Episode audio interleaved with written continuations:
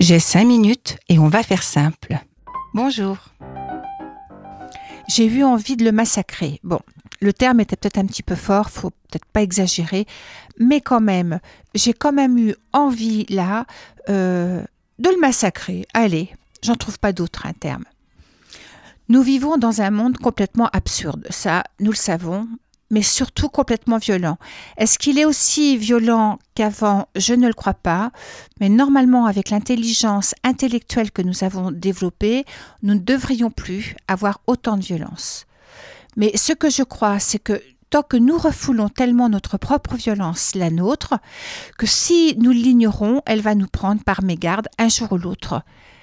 Et avant de parler de la violence du monde, peut-être pourrions nous parler de notre propre violence, cette facette de nous qui nous fait tellement peur. Alors bien sûr, on peut parler de bienveillance, de paix, de compassion, mais sans qu'on ne visite cette facette de nous dans la violence, le reste n'est encore que du blabla et d'illusions. Allez, je vous raconte. Un samedi soir, dans un café où il y a un karaoké. Je savais pas, mais en fait, j'adore ça. Et j'étais en train de chanter, de chanter avec joie. Et d'un seul coup, un homme, bon c'est vrai, il est réputé pour un caractère un petit peu quand même autoritaire, c'est le moins que je puisse dire, me fait un geste. Et ce geste, il faut savoir qu'il est insupportable. C'est juste le geste qu'il fallait pas me faire.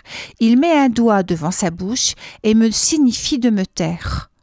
Alors là, c'était juste impossible. Et en même temps, presque d'une réaction, monte en moi aussi instantanément une envie de crier, une envie de lui faire mal. Mais pour qui il se prend, cet imbécile Bon, je dois bien l'avouer, ma réaction, elle était disproportionnée. J'ai rien fait, hein, absolument rien, mais je vous assure que j'ai eu cette pulsion à l'intérieur de moi et que je l'ai vraiment bien sentie. Elle n'était pas à sa place comme d'habitude, parce que je suis quand même d'un tempérament assez calme, je crois vraiment en règle générale, mais ce geste-là, c'est venu réveiller quelque chose chez moi qui avait juste envie de, reprendre sa place. Je faisais partie de ces enfants à qui on a beaucoup dit d'arrêter, d'arrêter de bouger, d'arrêter de dire et surtout d'arrêter de rire. Alors ça me ramenait juste à ce moment, à cette époque où on a beaucoup censuré et c'était insupportable et surtout je ne comprenais rien.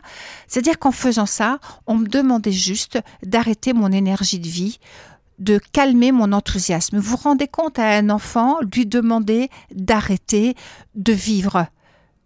Voilà, ça, ça fait mal et c'est comme ça qu'on commence à mettre en place une émotion importante qu'on appelle la violence.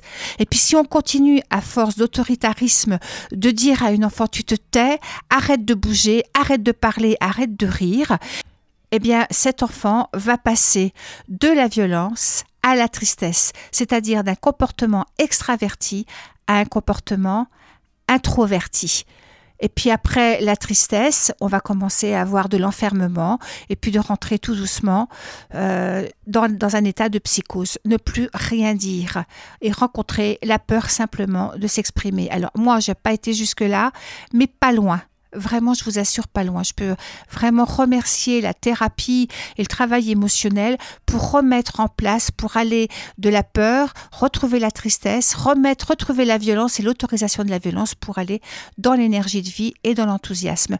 Et ce qui s'est passé ce soir-là, eh bien, c'est venu réveiller toutes les censures et toutes les interdits. C'est bête pour lui, hein, parce que vraiment, il a été étonné de ma réaction, parce que je l'ai quand même euh, regardé. Je lui ai dit que s'il se taisait pas, il allait en prendre une.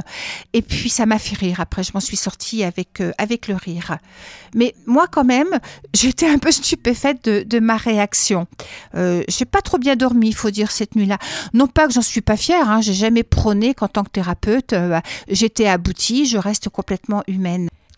Alors moi, pour me, me reconforter, j'ai pensé à Rocky. Rocky Balboa. Rocky, c'est un homme qui n'arrive pas à concevoir que l'on puisse faire le mal. Il voit le bon en chaque personne. C'est un homme dont deux mots peuvent le définir, simplicité et idéaliste.